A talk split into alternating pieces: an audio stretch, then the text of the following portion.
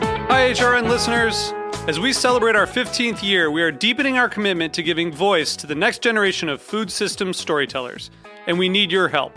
Our internship and fellowship programs help activate new possibilities for underrepresented and underestimated young people through experiential journalism, audio engineering, and production training. Through these unique programs, HRN helps food equity stewards build essential workforce readiness skills that expand their potential and foster economic mobility. Please consider supporting these critical programs. And with a minimum donation, you can be entered to win a dinner for two at an amazing restaurant in one of eight cities and tickets to a concert at a great venue in one of those cities. We have incredible partners across the country who have donated as they also share our passion for helping to educate the next generation of food system storytellers. Check out heritageradionetwork.org slash 15 to donate and enter to win today.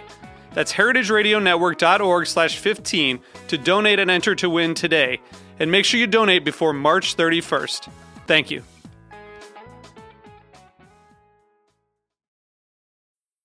All right, everybody. Welcome, everybody, to the show Life's a Banquet, the show that's edible, spreadable, and Zara. Horrible. Starring your hosts, me, Brenton Scott, and Me, Zara Tangora. a show about ostriches, lion, and dog! I'm drunk. Oh, Always! Life's a banquet, life's a banquet, life's a banquet, banquet.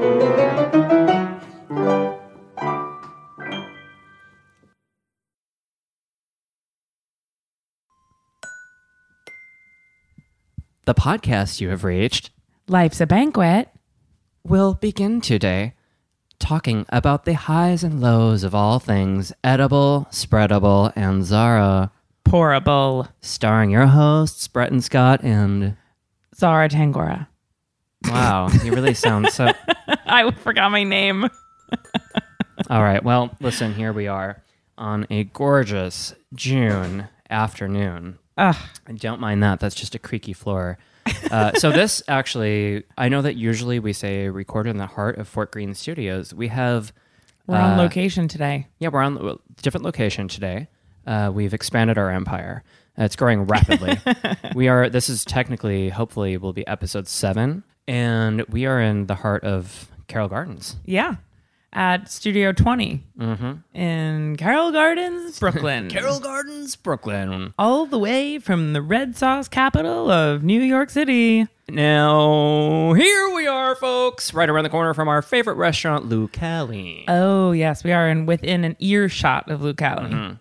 Zara just happened to move to our favorite pizza pizza restaurant in all of the world in the land. A lot of people's favorite pizza restaurant. Now, if you're just jumping in on our podcast, this is a, f- a food related and beverage related podcast, and uh, and anything that might come out of food, which I guess is everything in life. Exactly. So it's a podcast about everything. it's a podcast about everything in general Mm-hmm. in the world. So really, we're just covering all topics. Covering all topics if both of you are listening and Zara and Did you I- say both of you are listening? Yeah, like to both the of- two people who are listening. Yeah, right now. both of our moms. yeah, whatever. So to the both of you listening, So Bobby and Carlene, uh, this is directly to you. This is like how they find out what's really going on in her life. She didn't tell me that. oh my gosh, I didn't realize. Mm-hmm. So yeah, we uh, Brett and I in our off time between our busy, you know, jet setting podcasting schedule, which brings us pretty much around the globe. Um, Mm-hmm. Around the For globe. fun, we cater parties. Yeah, for fun. It's just like our It's like, just to like a side keep us hu- engaged. Yeah, in exactly. To life. keep us kind of like down to earth. yeah down to earth and gives us common. material for this show. Exactly. And we ca- we catered a really wonderful party. the best ever, The actually. best ever, and Yeah. the people that we did it for were the most wonderful, kind people. Yeah. They were old Brucey regulars. Yeah, they were the best people ever. kind, wonderful people that had a beautiful house and wonderful friends. It was their it was his 40th birthday. Yeah. What a way to celebrate, I right? know. what a way to celebrate by having us cater your party.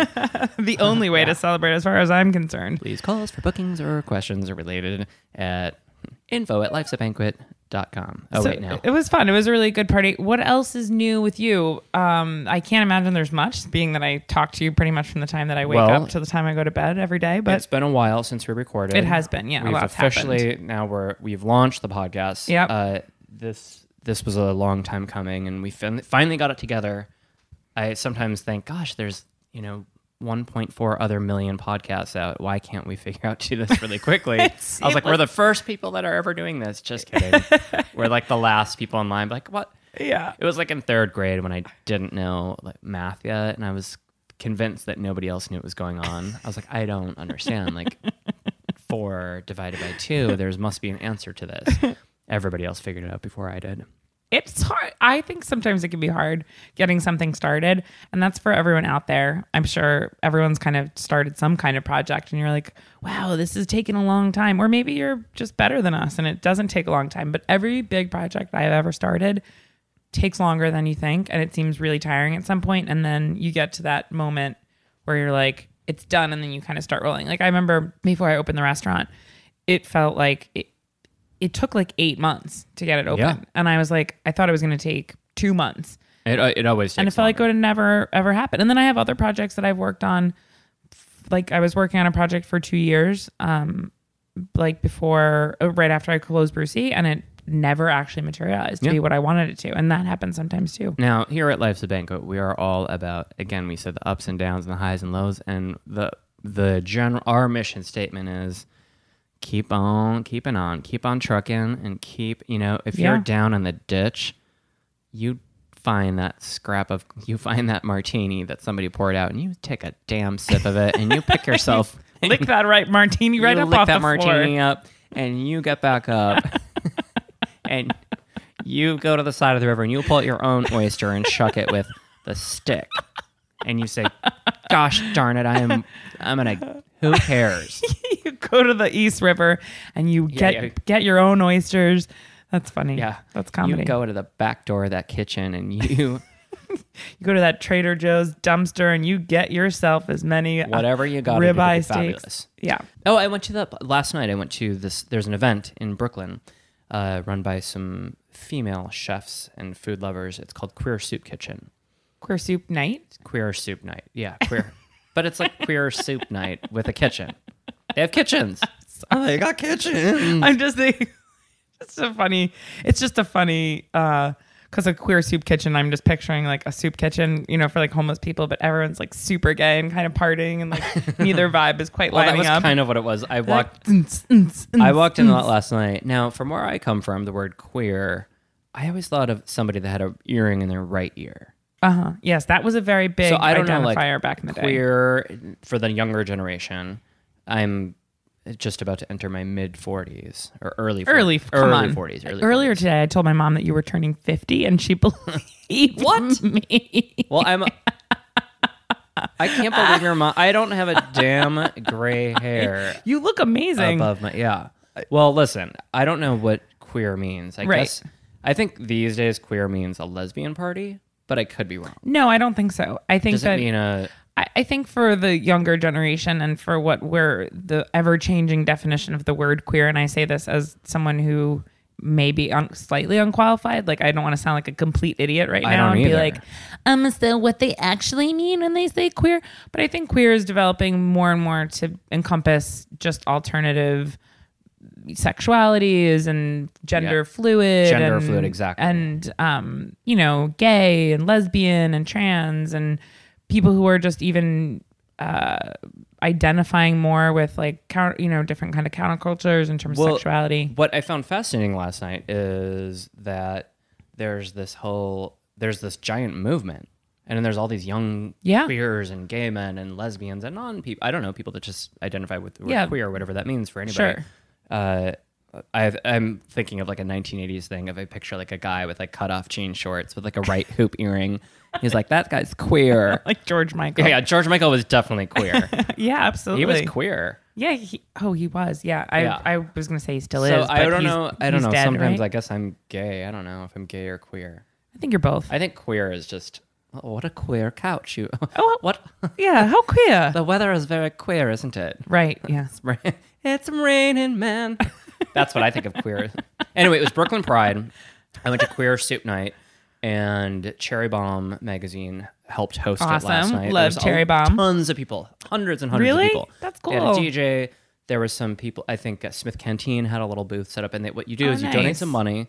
You can Venmo, Square Cash, donate cash, Okay. and then you can have the, the some of the chefs offer some food. That's awesome. so you And can soup. have like, like a bowl of soup. Somebody made some scones or something. some rad. I savory love scones, that. And it was really fun. I ran into some fr- I ran into a younger queer, a younger gentleman. Okay. And I met another girl that was a private chef also, Oh, and she's from great. Montreal. And they told me about some other magazines going on. There's this. There's a queer magazine called Jerry Mag. There's yeah, that, that's great. uh, something he said called El Champ, and he told me about some other podcasts. So I felt oh, great. as as my I you just know, said my- great like 10 times. in a Yeah, row. that's great. Oh, great. Sometimes I Great. feel rather oh, just great. disconnected in my early 40s living with my two cats in my tiny Brooklyn apartment with no, my it's good boyfriend. to it's good to get back out. Like I think as you get older, I know both of us are kind of like I don't know, just was like, settle oh, into yeah. your routines a little bit more, and you- I it's just good wanna to get watch. out. I just want to make a rhubarb tart and I you know. know, I'm order like in Thai I'm food. just gonna go like drink a martini at like Brooklyn Social and like go eat meatballs at Frankie's like Mm-hmm.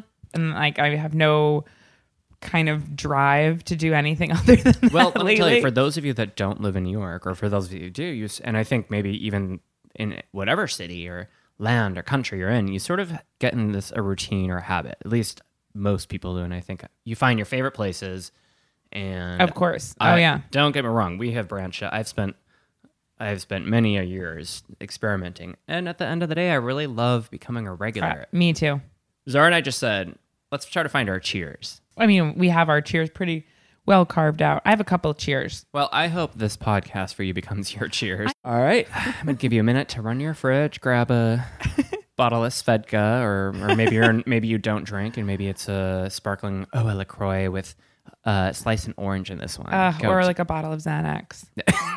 a bottle of Just go cozy up with your bottle of Xanax. Xanax. Just and take one. We're some not Pepto Bismol. and Pepto Bismol and microwave popcorn. My mom used to buy m- light microwave popcorn, and Really? then she would she would melt like a half a cup of butter on it. so she would buy microwave popcorn, and be like, "Oh, oh no, Breton, I'm getting the light popcorn," and then she would drizzle melted butter on it. Good for her, I mean, Car- Carlene. well, yeah, wash it down with the diet coke. Carlene, I like your style. I used to get the like microwave popcorn when I was a kid. Um, now I eat really. I think I eat pretty healthy. I mean, I don't eat processed foods ever. Of course, I enjoy a good fistful of French fries just as much as the next guy. Um, but when I was younger, I used to eat a lot of processed foods, and Mm, Well, a lot of us did in the 80s and 90s. Yes, but also I was my parents got divorced when I was young, and I think my mom, Mm-hmm. in a way to like avoid any kind of additional confrontation in her life, was like, "Go ahead, get whatever you want from the supermarket." Like, Yeah. and I would fill, I would basically Like do three a bags of fruity pebbles. oh yeah, I would do a supermarket sweep of one child of like all the most d- like Dunkaroos, Hmm. handy snacks, like Oh, tombstone pizzas. honey baked ham. there she goes for a giant tub of frosting. Okay, if Supermarket Sweep is the best game show ever, It's- Google it. It's on YouTube. There's nothing that even comes close. nothing. I'm gonna watch. We're gonna, in fact, we're gonna pause and we're gonna watch I think it. we right should now. actually just watch an episode for the rest of this ep. Like, let's not do what we planned, and let's just pull down the projector and watch Supermarket Sweep. Yeah, that's all we should do. Quiet time. But other than that, you know, I let's see what else is going on food wise. Oh, strawberries, full season. They're they're full blown. honey, get out your rhubarb, get out your strawberries. I was looking at recipes this morning because I got some strawberries, and I thought, oh, Zara, actually, the other night at the party, you made a really big strawberry rhubarb crisp. I It was did. delicious. Now I'll tell you something. I was like, what else? Okay, strawberry rhubarb pie. You could do hand pies. You could do turnovers. pocket pies. I love pocket pies. Yeah, You more you and cru- my mom both. You get more crust to the, you know, and then then the, the crust gets moistened by the Yeah, fruit. My mom mixture. loves a pocket pie. pocket pie. This po- this podcast is essentially now just about my mom. Yeah. And your what mom. What gonna do? Bobby's pocket pies. And I would say that. So then I thought, well, let's make a shortcake. Now here's the thing: I like my strawberries fresh, but macerated. or masturbated. Yeah. There's no way to Hold say on. that without thinking of masturbate. Macerated, yeah. I mean, I'm gonna go to the bathroom and macerate my strawberries. That's what. I'm gonna go macerate uh, some strawberries Well, in my anyway, bedroom while you apparently do that. that's what the queers are saying. They're everybody's macerating their strawberries. Macerate that's the this. new. ma- that's what the kids are saying. they're mutually macerating. Oh my god, you wouldn't believe all of the macerated strawberries all over the place. queer soup night was full of macerators. But I do like my obviously rhubarb. You've got to cook. So yeah, you got to cook your rhubarb. You got to Yes. add sugar because it's just you know. And my friend Erica, she's that pastry chef, and she's like, if I freaking like hear one more dessert with rhubarb, because People get excited about rhubarb. I get very, I get titillated. I love By rhubarb.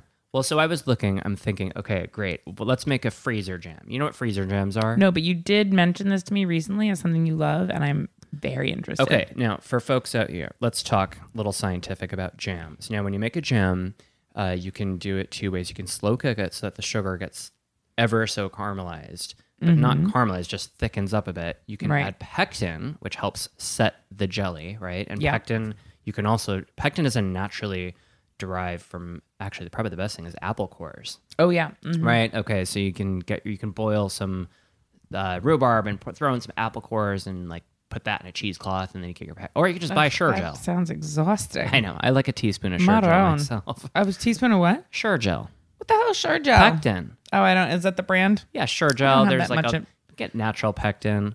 Okay. And I would so anyway, you freezer jam and if I was going to make it, you don't have to fully cook the strawberries. Although I was reading a lot, my grandmother used to make it. You would you heat the sugar and, and then you pop the contents. You put the contents of into the bag. It puts the She contents places the in contents the basket. of the freezer jam into the freezer.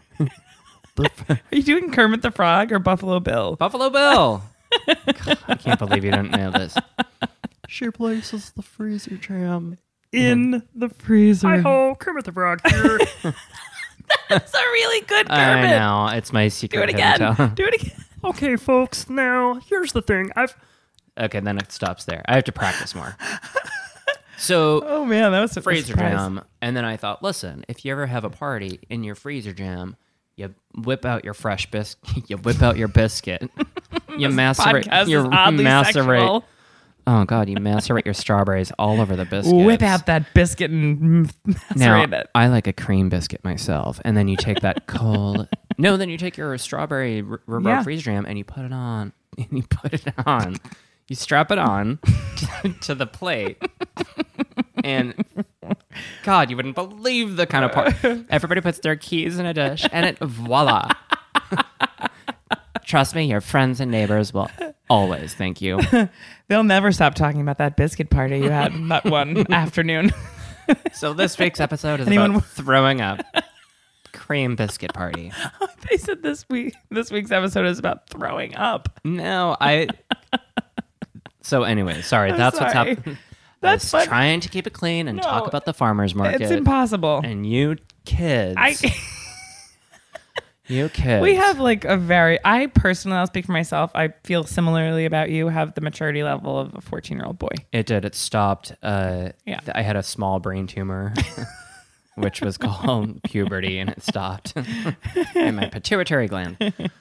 No, that's it. I was, you know, just cooking a lot. I really, we really cooked a lot. We worked a lot. We worked a lot. And I'm also I'm reading um like a 500 page book about Ted Bundy right now, which doesn't have much about food except for like one little thing when they said he went to get a hamburger after he murdered a bunch of women. So basically aside from being so stressed with work, I'm just like anxious and afraid all of the time. Yeah. So I And was I'm not so- sleeping. so that's really fun. But the you know I think so anyway. Oh well, big news. Okay, you know Yeah. So this maybe we'll get into our next topic. okay. Okay, so our podcast official with Zara finally uploaded it to iTunes. I don't know how it happened, but she did it, and I just sat back and was drinking cocktails. and- Yeah. I found a genie actually. And yeah. I was like, he's like, you can have one wish. And I was like, it would be for you to help me figure out how to get this fucking podcast onto Yeah. iTunes. I tried YouTubing it, googling it. I was making Yeah. gluten-free pancakes and a- Yeah. applesauce pancakes. I was looking on Grinder, on Napster, on Pets.com. I couldn't find any information about how to get a podcast up. Well, So, it turns out you found it on the iTunes website. Yes, it it was easier than Well, I had anyway, thought. our podcast was released on the day saddened of the death of Anthony Bourdain, Yeah, and it was very, very sad. I woke up and I somebody had the worst texted news. me, and then I think it popped up in my Apple News, and I thought, I you know when you wake up and you're like, oh, I, this is yeah, unbelievable, yeah. It was and the I worst. didn't believe it. And My mom then- called me crying hysterically, and then I started crying hysterically. Yeah, a lot of, and it affected, you know, those of us in the industry or not in the industry or just, you know what, anybody that eats food or goes to a restaurant Absolutely. in one way or the other has been affected by this man. yeah. I think, whether good or bad or whatever, if you didn't like him, that's fine. And if you did love him, I mean, I think at the end of the day, our what I realize he did for food and people is, you know, everybody thinks that the food gourmet and this, and he's he taught that it's just as okay to like a fried hot dog as Yeah. it is to love, you know, a plate of oysters and Absolutely. you know that it. And I think that's sort of I didn't even realize how much we were influenced by him. I know it's one of those things where you're just used to having him be part of your life. I think for a lot of people, whether you would watch his shows or, you know, industry people who have like read his book. And someone said to me the other day after his passing, they're like, I'm just really upset he was my hero. And I realized that like as adults, like we don't really have heroes, you Yeah. know? Um, and but he really was that for people. Like he was a, a hero to adult people.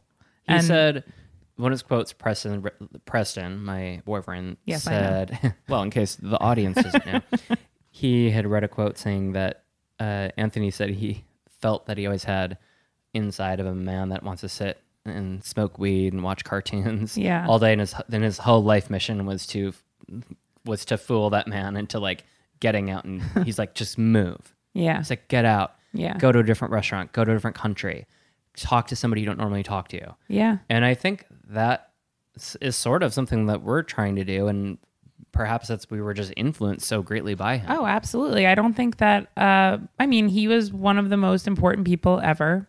Uh, there's a couple others that I could think of, but he may be the most influential and important person ever in food media. Um, Yeah. And he, you know, uh, reading some of the things that people uh, were writing online after his passing, just random people talking about their influence, his influence on them, and you know, personally, he reading his book gave me the confidence and knowledge I needed to be a chef when I didn't know anything about yeah, when I had, I knew nothing at all about being a chef.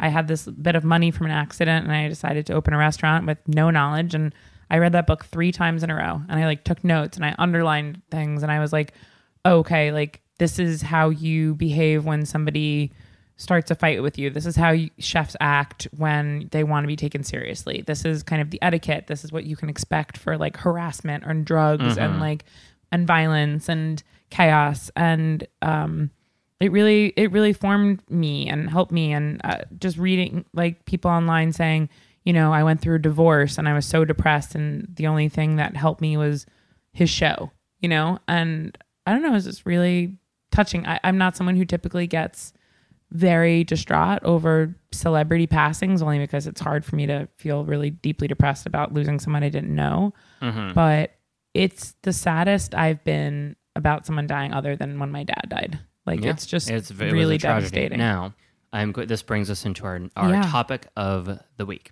and it's not so much of we try to keep it a surprise, but it's kind of hard to. But I will say this. Okay, so I, this is a forward of a book, Okay. and I've been this was my topic that I chose for this week, and I chose it a while back. Okay. And I thought it was really funny because of the reason that I got interested in this. And I started reading some of these books. Okay, so here's Anthony Bourdain, and I'll just quote this from a from a forward from a book. Uh, blank blank serves is the book. Uh, Hotel Bemelmans serves as both entertainment and as a reminder that behind the glamorous dining room, with its crystal and flowers and tuxedo waiters, lies another world of grim, hard, repetitive toil where the strategies of the human spirit must adapt constantly to survive, where fantasy and ambition and the cold facts are close companions, and where both server and served try their best to achieve their dreams. oh my god. And so this, the, I, who I wanted to talk about this week was uh, Ludwig Bemelmans. oh my and god. now I'm those, so excited. yeah. So Ludwig Bemelmans, if you don't know who he is, there's now also there's a bar at the Carlisle Hotel Yeah. uh, in New York City called Bemelmans Bar. Very Um, fancy. Okay, so couple, let's just get right. This let's is really exciting. It I'm, is. I'm And thrilled. So I was a f- about six months ago or seven months ago. I was in uh, the Kitchen Arts and Letters bookstore. okay. Which again, pre shout out, but if you haven't been to that cookbook store On the Upper it's- East Side, yeah, right? it's a 93rd in Lexington, uh, and it's a cookbook store. It's very small, and ev- the staff there knows if you're like, I really want to learn more about savory pastries, and they can tell you exactly who, what, when, where, how. That's really cool. And so anyway, the last time I went there was months ago, and I was walking by, and I see these Bemelman's books, and I thought, oh, that's weird. I didn't. I thought he wrote the book. Ma- People know him as the author of Madeline, the the children's series, and there was all these books, and I see on the front of Hotel Bumman's it said, "Absolutely sensational," says Anthony Bourdain on the cover. It so you're looking at right here. Uh, oh my god. so I thought, what? A- And so I'm in the bookstore. I was like, let me read this. An- oh, Anthony Bourdain says it. I must read it. Well, he wrote that forward in the year 2002. And that was just two. His book, Conchid Confidential, came out in 2000. And his first New Yorker article, which, by the way, his mother got into the New Yorker because she knew somebody, it was in 1999. And I reread that article last night. And it's just, you have to read it.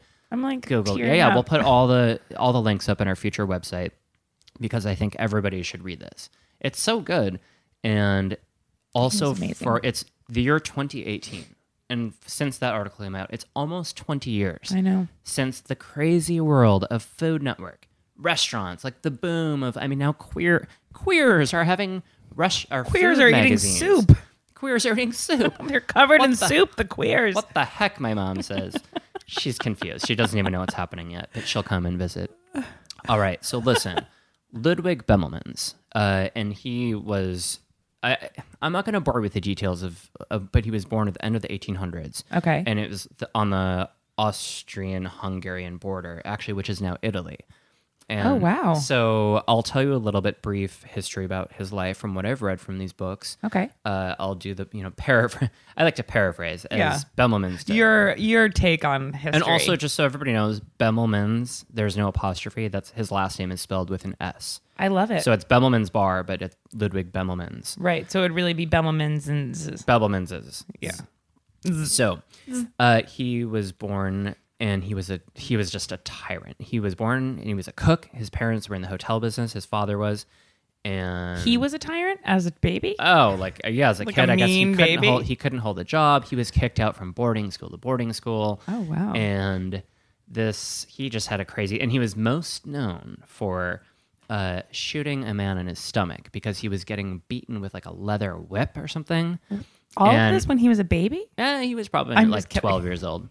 Eh, he was twelve. Child Something asshole. like that. Yeah, child. No, I guess he was really. I mean, he was in the. y- You've got to. Re- I I won't bore you with all the details. of No, the it's book, but fine. He grew up in a crazy hotel time. You know, like 1900. I love it. and he shot someone in the stomach though. I'm sorry, I didn't mean to cut you Yeah, he off. said they. He said if you whip me again, I'm gonna shoot you. He warned him at least. Good for him. And It then was- I guess he was shot the guy in the stomach. I think the guy did not die. Thank God lived. Yeah. Bullets were much different back then. They didn't have like Yeah, no, it's true. AK-47. So Right.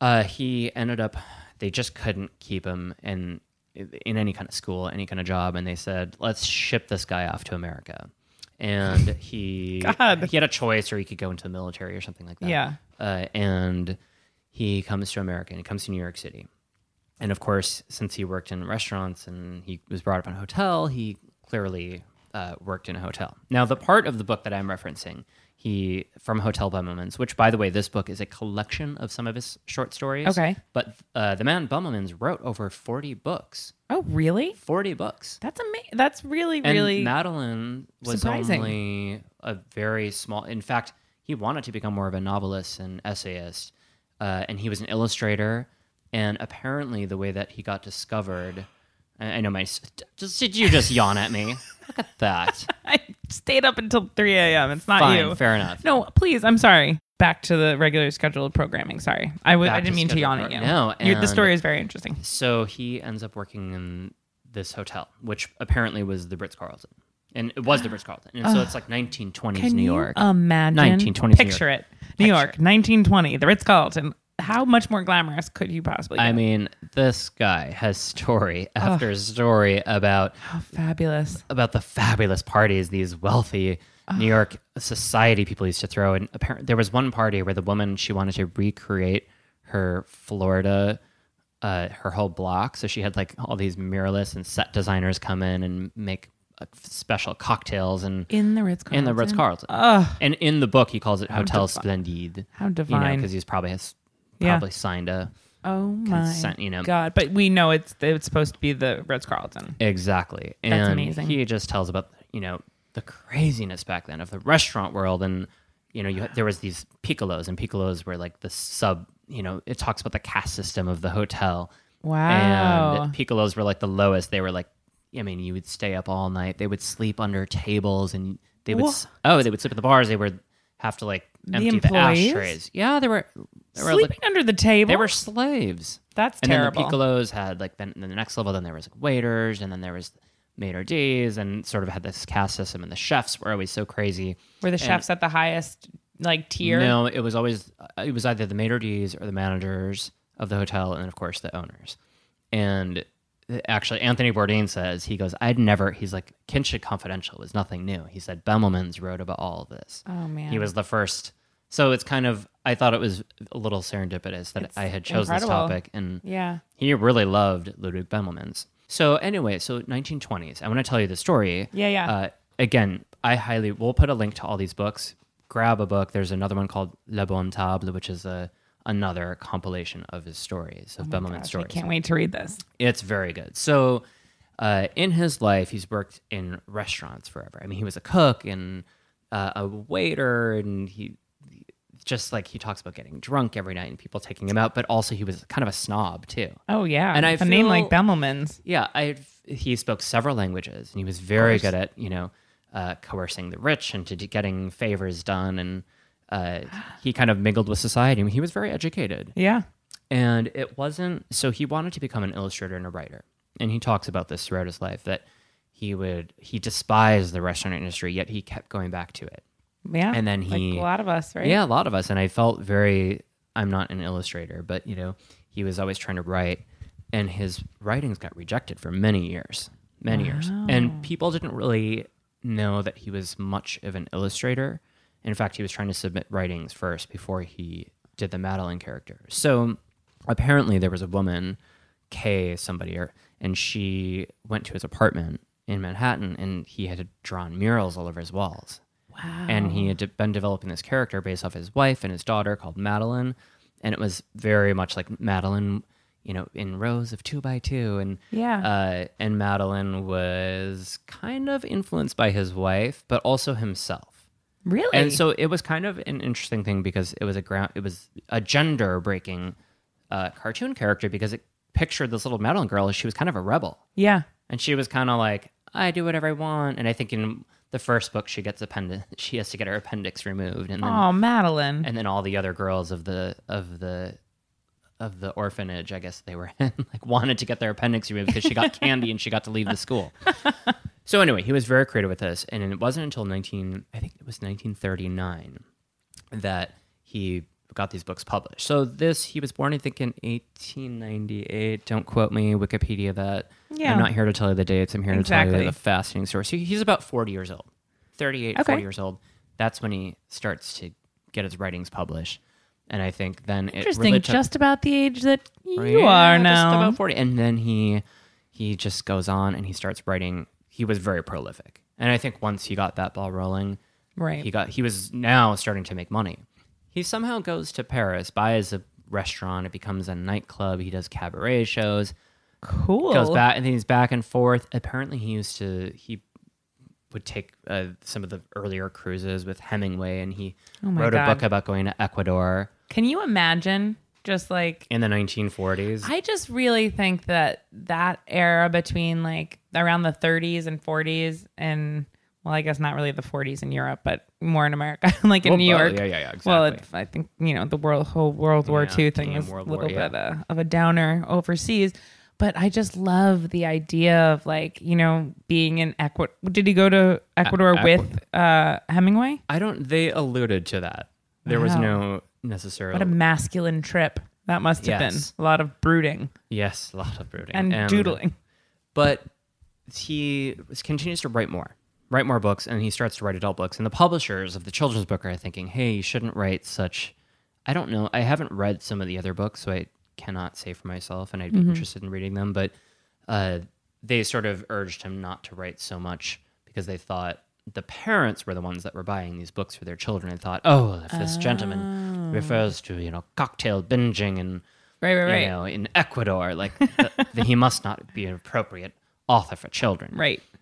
However, it, did- you know, it all worked out, and so it's interesting because his life became he was much wealthier toward the end of his life, and I think he died in 1962, and he was around 64 years old. Yeah, Okay. so he was born in 1898, and he died of pancreatic cancer. Oh, and it was no. kind of, uh, I believe it was sort of sudden, as it often is. Yeah, that's Uh, it. That'll but take he you quick. had really done quite a bit of work, and especially the last 25 years of his life, or you know, 25, 30 years of his life, Yeah. he really, really was prolific. Amazing. And I think it was interesting because I found it, I connected with him myself, thinking, oh my gosh, I've worked, I mean, all the jobs I've had since I've been like yeah. 14 years old and the craziness, even in the 90s, you know, that I worked back then when you would get called horrible names in Oh, kitchens yeah. and restaurants. Like, I mean, faggot was just the word, puta was a word that was like normal.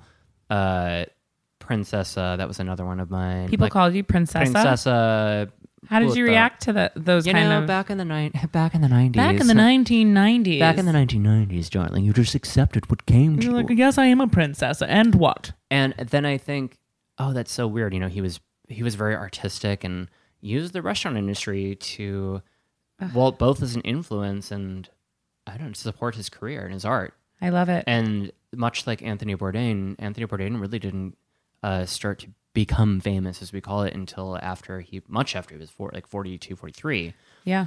and so it's and they both died around the same time Yeah. Later in life, later in life success stories are inspiring because I think a lot of the time, you know, we sit around and kind of can feel very like me and you, but also I'm sure a lot of our millions of listeners probably share, share the same "Aw, feeling. what am i doing with my life Yeah, like i you're like, chose the wrong right. career Oh, I'm 40, I'm 35, I'm 45, like nothing's happened yet and it just doesn't like things don't happen for everyone at the same time and sometimes that's not a bad thing because, you know, maybe you become extremely successful at 28, but like at 28, maybe you're not completely sure what it was you wanted to do anyway. So perhaps the advantage of later in life success comes from kind of finessing and really like thinking about who you actually want to be in the first place. I was just listening to WTF with David Harbour, the guy from Stranger Things who I may or may not be in love with, oh yes the the sheriff. sheriff Oh, Madonna Mia.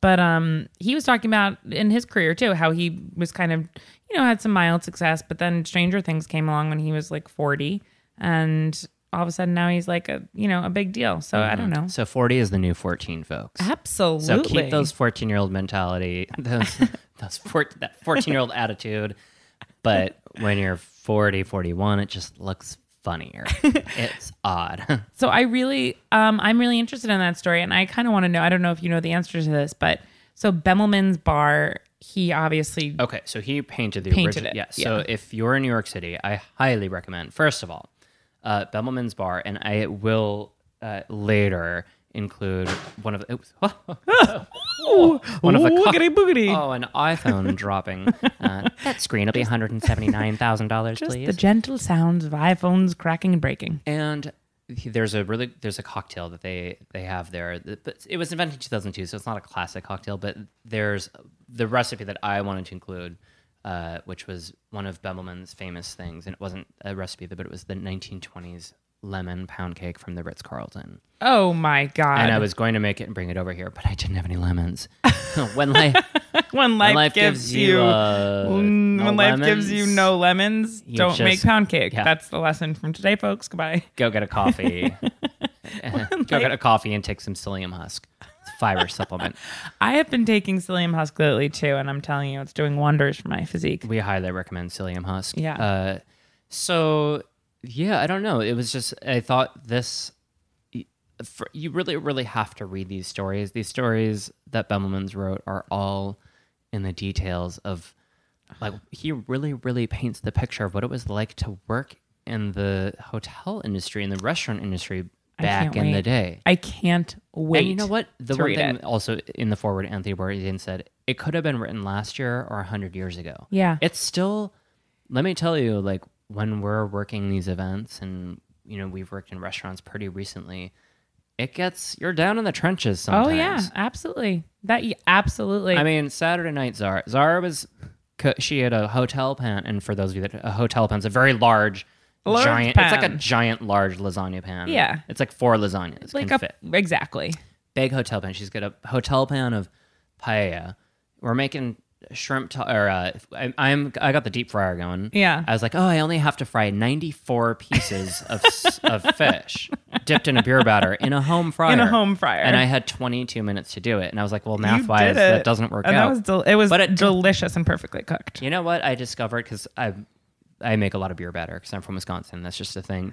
And I decided I used to do like straight. By the way, if you're listening, beer batter super easy. One cup flour, one cup beer, and whatever else you want to put in it. And a right? hope and a prayer. Yeah, yeah. You can hope. And you know what I say with Little with hot cooking, sauce? Uh, I put. I did. You put I a little s- I hot put some- sauce. yeah, I put some hot sauce in it. You put some hot sauce. I put a teaspoon of baking powder, oh, and I put a quarter cup of cornstarch. oh, So- excuse me. Yeah, yeah. So now all of a sudden it's not just so easy and anymore. then I drank the other half of the beer. you got to drink the other half. Yeah, of course. I had two beers actually. I just drank the whole one. God damn it, Breton. Just kidding. I didn't. I put it in there. Uh, but yeah, so you just you know beer batter. You can make as thin or as thick as you want. yeah. Uh, I think with beer batter, if I may interject quickly Mm-hmm. um, on this beer batter tangent we're on, um, I think like it should look sometimes thinner than you would think. Not like watery thin, but not like pancake batter. yeah, it should be a little bit thinner because it does. It's- you- it's, it's lighter. It's lighter. It's not as cakey you think it's and gonna wet, fall off, and it but doesn't. it doesn't. No, not if you flour the thing you were doing before, Any questions? Please send us an email. We love to answer beer batter or just questions. yeah, or just pray to God. God, if you're out there, If you're out there, just go to a restaurant Fix and my get beer fish batter. and chips. Have us come over. We're available.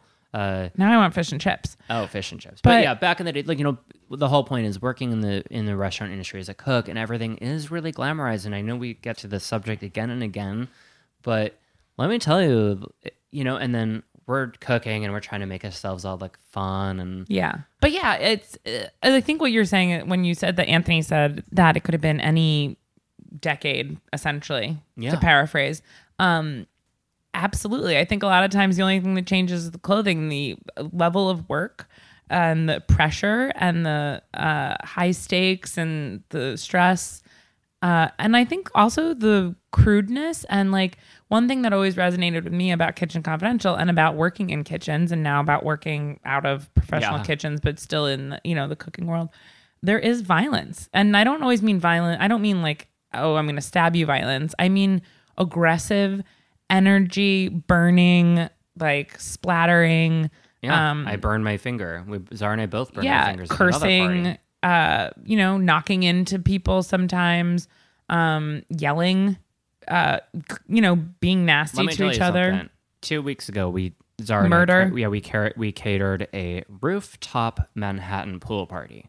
Now, if anybody remembers the scene from Sex and the City, remember when they were her? What was this, her boyfriend's name? It was uh, Mr. Big, no, Aiden, Not no. it was- Steve. I'm telling a very bad story. There was a pool scene in which they play a Sade song at the very end. Remember, and they were swimming naked in the rooftop. Oh, pool. Richard. Richard. Oh my god, I fucking hated that guy. He was gross. He was gross, but He the was pool, ugly and anyway, sorry. gross. This party Samantha's looked boyfriend. exactly like that rooftop it pool did. party. It did look and like so that. we're cooking on a Saturday day. It was 95 degrees, no umbrellas. yeah. We I was at the roof on the top. Everybody's swimming, and we're and there was a band playing. It was so loud, and it was really. I mean, everybody was really nice. It was wonderful. It was a wonderful But we event. were hot. Hot, hot, hot, We- hotchi from machi, 10 Breton lit a.m. on fire. Until 9 p.m. at night, I was like, there is no getting out of this. Thank God I wore white. Yeah. Except for the black jeans. I did dip my hand into the oil of the yellow peppers that I was roasting on the grill. And then he caught on fire. And I lit my pinky on fire. It was very beautiful. the fir- And what I did was like, I grabbed a quart, a quart container in, in restaurant terms. There's like this, you know, like the Chinese soup. yeah, like the you know, large you'd be soup. so surprised that people don't know what a quart. How many? I know, I say most quart people container. don't know what a quart is. A quart container. Look it up, people out quart is there. 32 Educate ounces. yourselves. Yeah, yeah. It's about Four math. cups to a quart, two cups to a pint, two pints to a quart, blah blah blah. Exactly. Anyway, so I grabbed our friend Ryan. Ryan was bartending, and I was like, Ryan, I need a a, a, a gin and soda. I did. I asked for a gin and soda. I don't know. I thought it would feel better in my. And then if I thought, so I grabbed my hand and I stuck my you hand. put in yourself out in a gin gin soda. and soda. It was actually a gin and grapefruit Lacroix. And God, you're a grapefruit LaCroix, and I dipped my hand in it, and then I took a sip of it, and I was like, "This is disgusting," because my Yeah. hands were covered in oil. right, and also had like your skin had just like My singed. skin had singed, and then I drank it. I know I Dear- dear, dear listeners, I do not mean to. Now, underneath it all, I'm a very classy gentleman. but let me tell you, when it's 100 degrees and you're over grill, you do things. You do things you wouldn't normally do, or you would normally do, and, you say you wouldn't. Who would think that the pain of a not a second degree mur- burn on a pinky? I would. I do you remember what happened to my hand that time at Brucey when I grabbed a blazing hot frying pan handle do. without So- my towel and it pan stuck to my hand and So one thing that we always learn as cooks, always grab and even as a anything home- with as the a- towel. as a home cook or a chef, it doesn't matter. I don't care if you're working by yourself. No. You wear an apron and you stick two towels on it. A hundred And- percent and and if you always need grab to- everything with the and towel. if you're worried about that you lost a towel and you don't want to do the laundry, I don't care. Grab more towels. Yeah. Grab 10 of them. yeah. if you- always use a towel. Keep towels on you and don't use wet towels. Yeah. Don't Pull- don't grab a wet towel and pull something out of the oven because then you will steam totally. steam burn your hand. And one other thing that I want to mention, and actually want to get back to your story because I think it's really, I want to have a couple other questions about it. But one other little thing I've learned as I've gotten older, and this uh, pertains to cooking, but also just generally living, uh, don't grab something if it's falling, Yeah. whether it's food or like a shelf or whatever. And like, you know what I mean? Like if you're carrying, if you grab something out of the oven and it's like so, so hot that like you're going to burn yourself, just fucking drop Yeah, it. let it drop. It's going to be okay. You know what I mean? The other day, my friend Steve, our friend Steve, who's a chef, he said he had a 25 pound block of Parmesan cheese that was falling. 25 pound block. Oh, 25. Well, how does he? He's so kind of the like- other day, at 25, he's not. Anyway, he's has fucking a- British. You get the point. Yeah, yeah. So he said there was a 25 pound wheel of Parm and it was going to drop off a shelf. So he tried to grab it and Mm-hmm. it fell on his hand. And we had dinner and he's like, yeah, it fell on my hand. And he picks up his hand and it's like the size of fucking one of those hands you get at like a Yeah, like a baseball game. You know, you're like, "Ah, Mm-hmm. yeah, like a, nope. a number one fan hand. That's what it looked like. And I was like, dude, don't catch things when they're falling. You That's know what? the moral You of can- the story. That Parmesan wheel is covered in protective material. Let that shit fall. You can wash that off. You got to just deal with You the know, we're not gonna- aftermath. don't worry. We're your your secret's safe with us. We won't tell the guests that yeah, you. just let it fall. But so I think that um, I think that you really transported us to a very interesting place today with um, you know, just the kind of glamour and the grit of uh, you know, New York during the 1920s through let's say 1940s, 50s. Yeah, there is. th- I didn't. I did not want to go ahead and tell you all these stories because I think they're they're much better read. I would Of hope course. that someday somebody makes some of these stories into Uh, a movie, a movie because, perhaps Wes uh, Anderson. it sounds very screen- Wes uh, Anderson to me. screenplay, screen, screenplay letter. Here's your idea, and you can say you heard from me, and I'll get five percent of all cuts. We're gonna make this deal. Yeah. But no, it's really, really cool. And I think that um I think that something that I think that if you're really into there's a certain kind of person who really loves being in the service industry and it's not for everyone.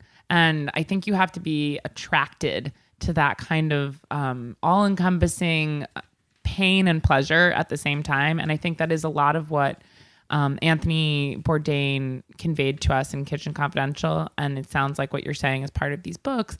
It's just like it's a, I think it's a draw to like a glamorous and filthy lifestyle all at once. Now I'll read one more little one more snippet from Please. Anthony Bourdain Please. because he's saying exactly what you say. He's Really? such a good writer. he is such a good yeah, writer. He's a fantastic writer. and he says this, this is also in the same foreword from the book Hotel Bubblemanes. It said restaurant slash hotel people through the decades have shared an unchanging outlook and value system. A world weary cynicism mixed with flashes of optimism. So true. Keen powers of observation shape the way they speak, hold themselves, and even stand in place. Looking out at a group of chefs and waiters sprinkled among civilians, even if all are dressed alike, most of us in the life can easily discern who among them are our fellow hospitality workers. Right? So true. Because Ah. Yeah, it's sometimes like- I don't I want to pretend like, oh, I don't really work in restaurants. yeah, I False, love it. like I've worked for my whole life. and it's like being part of a secret club of people who like get you and the, i don't know i think you know as we kind of flutter around to our different cheerses and you're like oh yeah that person used to work with that person at that place oh yeah my friend bratton used to work at lupa and then like he worked at franny's and then he knows that person you know what i mean and I, I love that i love the service industry connection i love the horrors that have happened to me and also like the great things that have happened like working in a restaurant and the being people, part the, of the staff industry. that works, and also everybody seems to have a master's degree in New York City, or like Absolutely. you think like, oh, this person, oh, they're just working in a restaurant. Like, oh, dearie, what else do you do?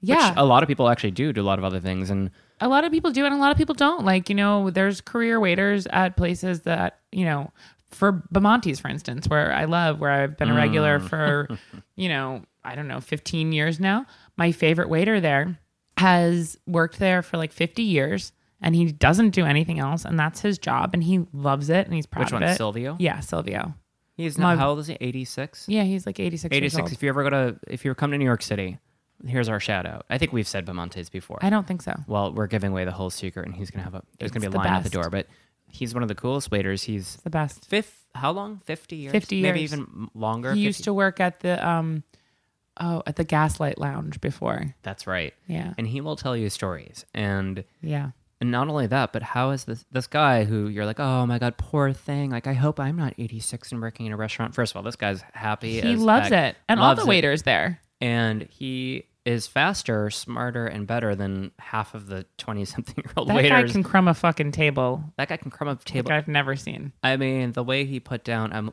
what did we get? Clams casino.